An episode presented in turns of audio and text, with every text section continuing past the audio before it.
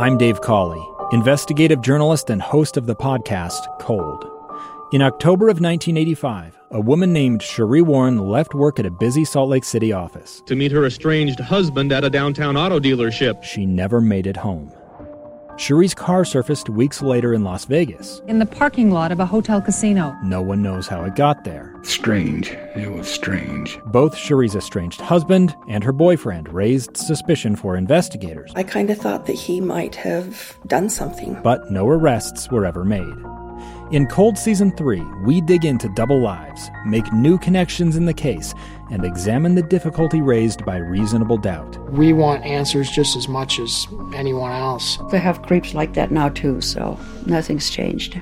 That's the new Cold Season 3 The Search for Sheree, now available anywhere you get your podcasts. Inside Sources with Boyd Matheson. Well, it always seems that there is an abundance of conflict between politicians and the media. Uh, that is a natural tug and pull, and that's actually a good thing. Ahead of the White House Correspondents Association dinner this weekend, always a big to do in our nation's capital. And President Biden will be in attendance this year, so that will be uh, back to kind of business as usual there. But I do think it was important today that President Biden took uh, the time to praise journalists for their work specifically in covering Ukraine. Think of what the American press has done. The courage is taken to stay in these war zones. The courage is taken to report every single day. I've always had respect for the press, but I can't tell you how much respect I have watching, watching them in these zones where they're under fire, risking their own lives to make sure the world hears the truth. Imagine if we weren't getting that information. It'd be a different world. It'd be a different circumstance. You know, as, as, I've watched this over the years and this natural tug and pull, uh, this, this goes back to the founding of the country in terms of having that, those first freedoms, uh, that freedom of the press and freedom of speech. And it's so important for us to remember that the First Amendment does not belong to the press, nor does it belong to the president uh, or to any politician. It belongs to we the people. And I think that's an, an, important thing for us to always keep in mind. And I, I, have to applaud the president today to say, look, what the American press in particular has done in reporting from Ukraine under extraordinary conditions is such a critical part of this fight for freedom and for the sovereignty of Ukraine. And so I thought that was an important moment. I didn't want to miss that today in the midst of all the other news and the other things we'll be covering uh, because I thought the president did the right thing. Uh, and I think it's important for the press to recognize that as well. Sometimes I think there are members of the press who feel like uh, the First Amendment is theirs and that they uh, are able to do things or to tell people what they should know or what they should be thinking as opposed to helping everybody be a little more curious and a little more open, a little more receptive to differing points of view, a little more likely to engage in elevated conversation. And so again, the, the, the White House and po- politicians will always be on the defensive in terms of making sure that they were represented properly or that their words weren't twisted in the media. And that can often be an interesting tug and pull, but that's okay. That's okay. As long as we remember that politicians don't own the First Amendment and neither does the media. It's we the people. And so it's up to us, we the people, uh, to actually engage in that in a way that will elevate everyone. And as we continue to watch the things that are happening in Washington, D.C., again, we were in Washington, D.C. Uh, all week this week. We just uh, arrived back last night. And it's always interesting to see the dynamics, especially as Congress comes back into session after a recess. There's always kind of some interesting energy that goes on. What's going to be brought to the floor of the House or the Senate in the coming weeks.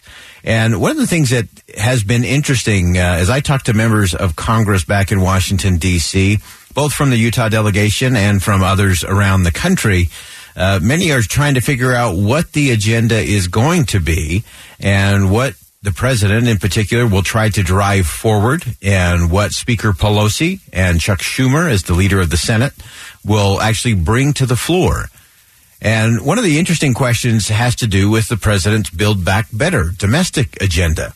And what is the future of that? Is there a future for that? They're sort of on Build Back Better 3 or 4.0 at this point, And most of that has not been a left right battle. It's been an intra party battle, primarily with one Senator Joe Manchin. He's often seen as the stumbling block to the president's plans. This week, though, there was a group of Democrats and Republicans that got together to talk about several of the major issues that have been part of the Build Back Better agenda, including things like energy and gas. And so these are the, the interesting conversations, I think, that again are bipartisan in nature and important to, to really recognize and move through. So as it relates to energy, this was uh, an area where I think they had to, to look at it different. Uh, of course, early on, the administration was tr- going to try to do that through reconciliation. And what that means is they could pass a lot of these things without actually getting any uh, Republican votes at all. Senator Joe Manchin uh, doesn't like that as a model. Uh, he said, I think we need something bipartisan. We do not need to use reconciliation. Uh, that rarely leads to the best kind of policy uh, and bills actually put forward. So a bipartisan energy package, like the infrastructure bill last year, uh, could undercut the broader Democrat agenda uh, to give Joe Biden an election year victory and uh, on some of those things that voters clearly care about. And so this is how this is starting to play out. Uh, Senator Manchin met with a, a, number of senators from both parties on Monday to just kind of check out the interest in a path forward to deal with climate and energy security. Uh, that's that's interesting. I like the fact that uh, that the senator from West Virginia is saying we can do both of these things together. Now, we talked in the first segment of the program about bills that should not be squished together because they are not related.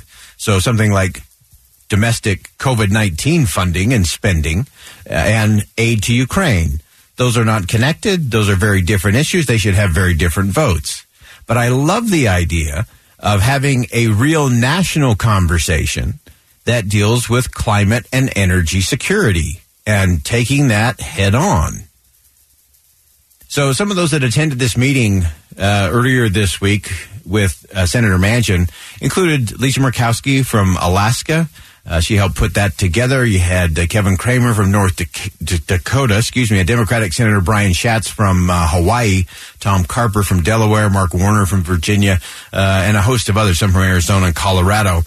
And, and so to me, that's, that's where you have to kind of get in the room and start having the conversation. Where's the common ground? Uh, can we get out of this fake fight, false choice of it's either climate or energy security and there's no middle ground? Uh, because there's always middle ground. You just have to claim it.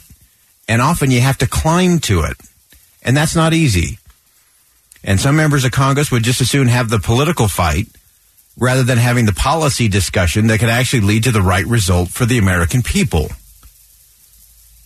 So Senator Manchin came out of that meeting saying there there are some areas for common ground. Some of that could be reform on the federal oil and gas leasing process. We've talked about that a lot. The administration has uh, has talked about you know increasing domestic oil production. Uh, that is also good for our energy independence. It's actually also good for the environment because we produce energy cleaner and greener uh, than anyone else on the planet. And so, especially for our friends and allies in Europe who have been dependent on very dirty Russian oil and natural gas, uh, not to mention the money going dirty to Vladimir Putin to fund his war machine. Those are things that make sense to me. And again, regardless of where you fall on the political spectrum, I think that's doable. I think that's gettable. And there's a number of things like this that are beginning to emerge that I think could give the president a win in an election year and could give Republicans a win in an election year. And so that's that's a good thing. Can we both do that? Can we get all sides to just say, "Hey, let's come for a win not for D's or R's, but for the American people. I know that's a radical concept, but I think that's worth considering on a Friday to be sure. All right, we'll step aside for some bottom of the hour news. Coming up, President Biden wants to forgive some student loan debt. But are we looking at the soaring cost of college the wrong way? Preston Cooper with the Foundation for Research on Equality Opportunity will be here to talk about what we should be doing instead coming up next. Stay with us. More to come on Inside Sources here on KSL News Radio. It's the story of an American held in a dark Venezuelan prison. Then all of a sudden, they all kind of lined up. They pointed their guns at me. And this is the point where I thought, I'm going to die today. I'm Becky Bruce. I spent a year working on Hope in Darkness, which now has more than 2 million downloads. Find it on kslpodcast.com or wherever you listen to podcasts.